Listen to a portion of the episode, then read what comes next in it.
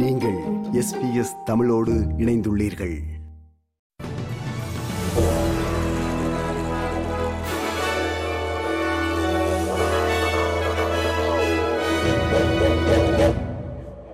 நேர்களுக்கு வணக்கம்.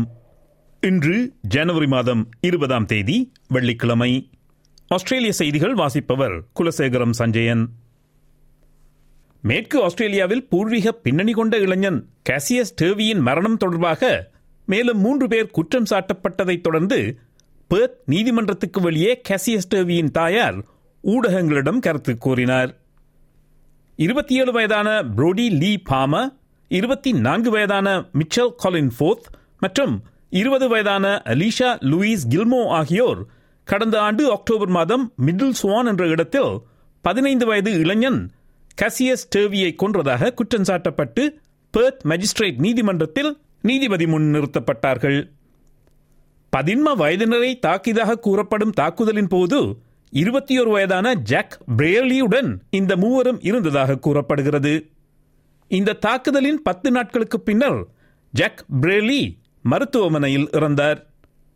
நீதிமன்ற விசாரணைகள் தொடர்வதால் தாங்கள் மன வலுவுடன் இருக்க முயற்சிப்பதாக Mitchell Kalin Bodh செய்தியாளர்களிடம் கூறினார். Good on um, you know the um, Western Australian Police and of course the homicide squad as well for gathering all their um, evidence.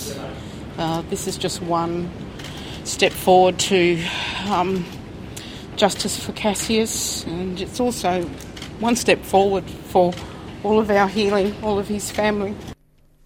New South Wales மாநிலத்தின் கிராமப்புற நகரமான டென்டஃபீல்டில் உள்ள காவல் நிலையத்தில் ஒருவர் சுட்டுக் கொல்லப்பட்டார். சாதாரண சோதனையின் பின்னர் ஏற்பட்ட மோதலின் காரணமாக அவர் சுட்டுக் கொல்லப்பட்டதாக நியூ சவுத் வேல்ஸ் மாநில காவல்துறை கூறுகிறது.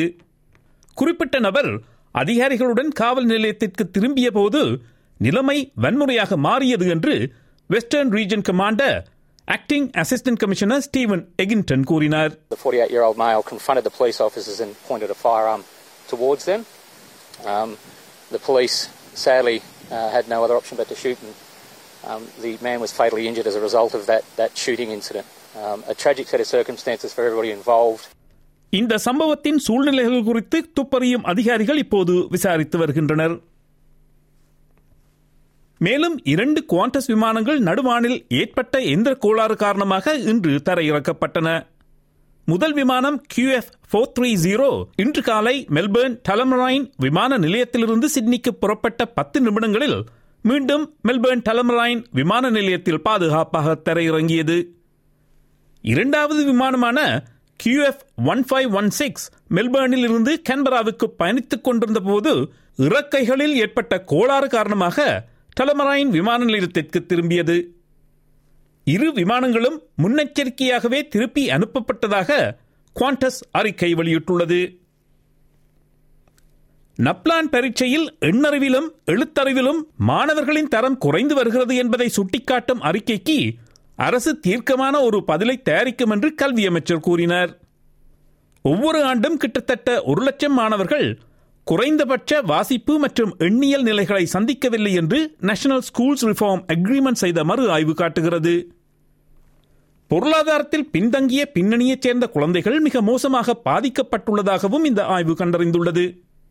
கல்வி முறையை திறம்பட மற்றும் நியாயமான முறையில் மேம்படுத்த மாற்றங்கள் தேவை என்று கல்வி அமைச்சர் ஜேசன் கிளே கூறினார். Shortly I'll be announcing a team of experts and their terms of reference that will guide us in the development of the next National Schools Reform Agreement that will help to make sure that we set ourselves on a path to fully fund all schools, but also to make sure that that funding is linked to real practical reforms to fix the sort of problems that we see laid clearly in this report. மேற்கு ஆஸ்திரேலியாவின் வடக்கு பகுதியில் பாறை ஓவியங்களை எரிவாயு நிறுவனம் அழிக்கிறது என்று அதற்கு எதிராக நடவடிக்கை எடுப்பதாக கூறி நாட்டின் மிகவும் பிரபலமான ஓவியம் ஒன்றை சேதப்படுத்திய பெண் ஒருவர் மீது குற்றம் சுமத்தப்பட்டுள்ளது. டிஸ்ரப்ட் பரத் ஹப் என்ற குழுவை சேர்ந்த முப்பத்தி ஏழு வயதான பெண் மேற்கு ஆஸ்திரேலிய கலைக்கூடத்தில் உள்ள பிரபல ஓவியம் மீது வண்ணப்பூச்சுகளை தெளித்த காரணத்திற்காக பிப்ரவரி மாதம் பெர்த் நீதிமன்றத்தில் விசாரிக்கப்படுவார். பில்பரா பிராந்தியத்தில் கரத்தா என்ற இடத்திற்கு மேற்கே முப்பது கிலோமீட்டர் தொலைவில் உள்ள பாறை ஓவியங்கள் நிறைந்த பரத் தீபகற்பத்தில் தொழில்துறை மேம்பாட்டை நிறுத்துமாறு இந்த எதிர்ப்பு குழு அழைப்பு விடுத்துள்ளது.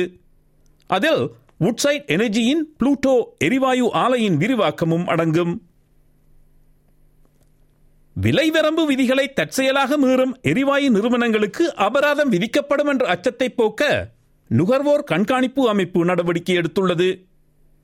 விலை வரம்பை மீறும் எந்த ஒரு முயற்சிக்கும் பதிலளிக்கும் வகையில் அதன் அதிகாரங்களை பயன்படுத்த Australian Competition and Consumer Commission தயாராக உள்ளது என்று அதன் தலைவர் ஜீனா கேஸ் கெட்டிலெப் கூறினார்.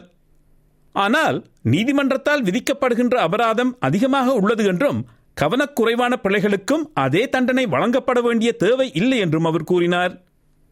தீவிரமான மற்றும் வேண்டுமென்றே செய்யப்பட்ட தவறுகளின் நம்ப முடியாத அளவிற்கு விரிவான, உண்மையான மற்றும் ஆதாரபூர்வமான மதிப்பீட்டை கண்காணிக்க ஒரு கண்காணிப்பு குழு உருவாக்கப்பட வேண்டும் என்று அவர் மேலும் கூறினார்.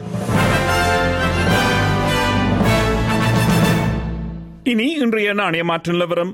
ஒரு ஆஸ்திரேலிய டாலர் அறுபத்தி ஒன்பது அமெரிக்க சதங்கள், இருநூற்றி ஐம்பத்தொரு இலங்கை ரூபாய் ஐம்பத்தொன்பது சதங்கள், ஐம்பத்தாறு இந்திய ரூபாய் இருபத்தி ஏழு காசுகள், தொன்னூற்றி இரண்டு சிங்கப்பூர் சதங்கள், இரண்டு புள்ளி ஒன்பது ஏழு மலேசிய ரிங்கிட்.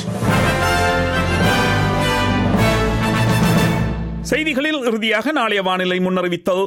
பெர்த் வெயில் நாள் முப்பத்தி ஆறு செல்சியஸ், அடிலைட் வெயில் நாள் இருபத்தி ஒன்பது செல்சியஸ், மெல்பர்ன் மிகுமூட்டமான நாள் இருபத்தி நான்கு செல்சியஸ், ஹோபார்ட் மழை இருபத்தி ஒரு செல்சியஸ், கேன்பரா மிகுமூட்டமான நாள் இருபத்தி நான்கு செல்சியஸ், சிட்னியும் மிகுமூட்டமான நாள் இருபத்தி ஆறு செல்சியஸ், பிரிஸ்பேர்ன் மழை இருபத்தி எட்டு செல்சியஸ், டார்வின் மழை, புயலடிக்க வாய்ப்புண்டு முப்பத்தி மூன்று செல்சியஸ்.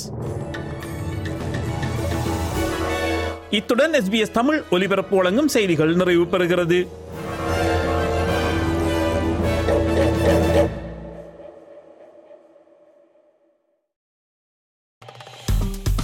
விருப்பம், பகிர்வு, கருத்து பதிவு, like, share, comment. S B S தமிழின் Facebook.